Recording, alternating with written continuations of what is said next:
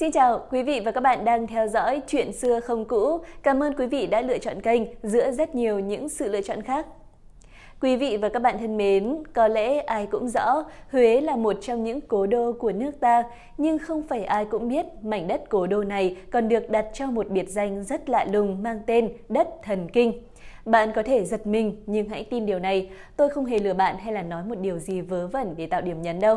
Thực tế, biệt danh này là hoàn toàn tồn tại và nguyên do dẫn đến sự tồn tại của nó đều có liên quan đến vị chúa Nguyễn đầu tiên, tức chúa Nguyễn Hoàng hay còn gọi là chúa Tiên, cùng những câu chuyện thần bí về việc xây dựng cơ đồ của vương triều Nguyễn. Hãy tiếp tục theo dõi để biết biệt danh thần kinh này có ý nghĩa là gì và những câu chuyện thần bí đó được truyền lại ra sao nhé. Các bạn thân mến, trước tiên hãy giải thích về mặt ngôn ngữ một chút. Từ thần kinh ở đây không hề mang ý nghĩa tiêu cực đâu ạ. Mà theo các nhà nghiên cứu văn hóa, thần kinh là từ ghép có nguồn gốc từ hai từ là kinh đô và thần bí. Theo nghĩa này thì đất thần kinh có nghĩa là kinh đô thần bí đấy ạ. Biệt danh này của Huế ra đời từ thế kỷ 16 khi vùng đất Huế bắt đầu trở thành kinh đô của các chúa nhà Nguyễn Giai đoạn lịch sử này gắn liền với không ít các câu chuyện thần bí được lưu truyền cho đến thời nay. Cũng vì lẽ đó mà Kinh đô Huế được mệnh danh là vùng đất thần kinh. Theo tìm hiểu của chúng tôi, có nhiều câu chuyện thần bí để giải thích cho tên gọi này. Tuy nhiên, hai câu chuyện lịch sử có thật sau đây được đánh giá là giả thuyết thật nhất và đáng tin nhất. Câu chuyện thứ nhất như thế này. Vào năm 1545, thời Lê Trung Hưng, Nguyễn Kim, người có công gây dựng lại nhà hậu Lê, bị hàng tướng Triều Mạc đầu độc chết. Trịnh Kiểm, con rể ông, được vua Lê phong làm lưỡng quốc công thay Nguyễn Kim nắm giữ binh quyền. Từ đây, Trịnh Kiểm bắt đầu thực hiện ý đồ tước bỏ dần thế lực của họ Nguyễn để tập trung quyền hành vào tay họ Trịnh. Trịnh Kiểm thậm chí còn ra tay giết con trai cả của Nguyễn Kim là Nguyễn Uông, Trước tình thế đó, Nguyễn Hoàng, con trai thứ của Nguyễn Kim phải tìm cách thoát khỏi sự ám hại của Trịnh Kiểm. Nguyễn Hoàng cho người đến hỏi trạng trình Nguyễn Bình Khiêm và nhận được câu trả lời ẩn ý như thế này. Hoành Sơn nhất đái, khả dĩ dung thân, nghĩa là một giải Hoành Sơn có thể dung thân được. Ý khuyên Nguyễn Hoàng nên vào vùng núi Hoành Sơn nằm ở phía bắc tỉnh Quảng Bình để bảo toàn tính mạng. Để tránh sự nghi ngờ của Trịnh Kiểm, Nguyễn Hoàng đã nhờ chị gái là Ngọc Bảo, vợ của Trịnh Kiểm, xin vào chấn phủ Thuận Hóa, tức vùng đất bao gồm Quảng Bình, Quảng Trị, Thừa Thiên Huế ngày nay. Đến tháng 11 năm 1558, Nguyễn Hoàng được lệnh vào chấn thủ Thuận Hóa với một quyền hạn rộng lớn là pha mọi việc ở địa phương, không kể to nhỏ, đều cho tùy tiện xử lý. Nguyễn Hoàng ra đi vừa để bảo toàn mạng sống, vừa tính kế phát triển sự nghiệp lâu dài nên khi rời đất Bắc, ông đã lôi kéo một lực lượng đông đảo bao gồm nhiều tướng lĩnh như Văn Nham, Thạch Xuyên, Tiền Trung, Tường Lộc cùng 1.000 thủy quân, binh lính và nhân dân các làng mạc ở huyện Tống Sơn, Thanh Hóa. Khi đoàn quân đi qua Nghệ An, Hà Tĩnh, nhiều người dân hưởng ứng đem cả vợ con đi theo.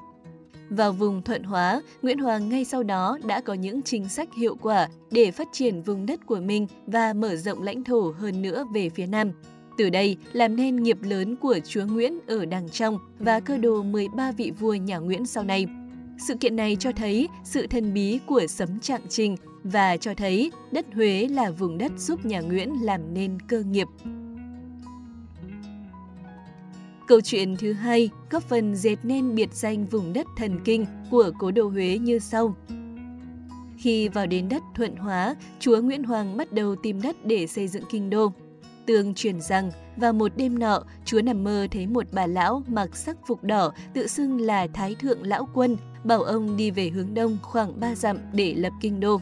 Sáng hôm sau, chúa Nguyễn Hoàng và đoàn tùy tùng đi về hướng đông như bà lão trong mộng đã bảo. Đi được mấy dặm, ông gặp một cảnh trí sơn thủy hữu tình, địa thế phong thủy tốt tươi, xứng tầm một xứ địa linh nhân kiệt. Giữa khu đất bằng phẳng nổi lên một gò cao, trông tựa như hình đầu rồng đang ngoái nhìn lại. Phía trước thì có sông lớn, tức sông Hương, phía sau có hồ rộng rất đẹp đẽ. Chúa nhân đó mới hỏi chuyện người địa phương, ai nấy đều nói gò đất đấy rất thiêng. Người dân nơi đây truyền tay nhau một câu chuyện rằng Xưa kia, đang đêm bỗng có người nhìn thấy một bà già mặc áo đỏ, quần xanh ngồi trên đỉnh gò và nói Sẽ có vị chân chúa đến đây xây chùa để tụ khí thiêng, làm bền long mạch cho nước Nam hùng mạnh. Nói rồi bà già ấy biến mất. Sau sự việc này, nhân dân nơi đây mới gọi gò đất kia là gò thiên mụ. Nghe đến đây, chúa cũng cho là gò đất đấy có linh khí, bèn cho cất chùa vào năm 1601, gọi là chùa Thiên Mụ. Mãi đến năm 1862, khi cầu tự, vua tự Đức đã đổi thành chùa Linh Mụ vì sợ chữ thiên phạm húy với trời. Bên cạnh đó, cũng có chuyện kể rằng, chúa Nguyễn Hoàng từng chiêm bao thấy một bà tiên. Trong mộng, bà tiên nói với chúa rằng, từ gò đất hãy thắp cây hương rồi treo thuyền, đến khi nào hết cây hương thì dừng lại. Thuyền dừng nơi nào thì chọn nơi ấy làm phủ chúa. Chúa làm theo, khi hết cây hương thì thấy hiện ra một vùng đất sau gọi là Phú Xuân. Vùng đất này phía trước có núi Án Ngữ, sau gọi là núi Ngự Bình. Cuối cùng, chúa Nguyễn Hoàng đã chọn nơi đây để xây phủ, về sau là kinh đô của cả nước. Chúa cho xây chùa Linh Mụ trên gò đất để tạ ân bà Tiên, và dòng sông được nhắc đến ở trên được gọi là sông Hương.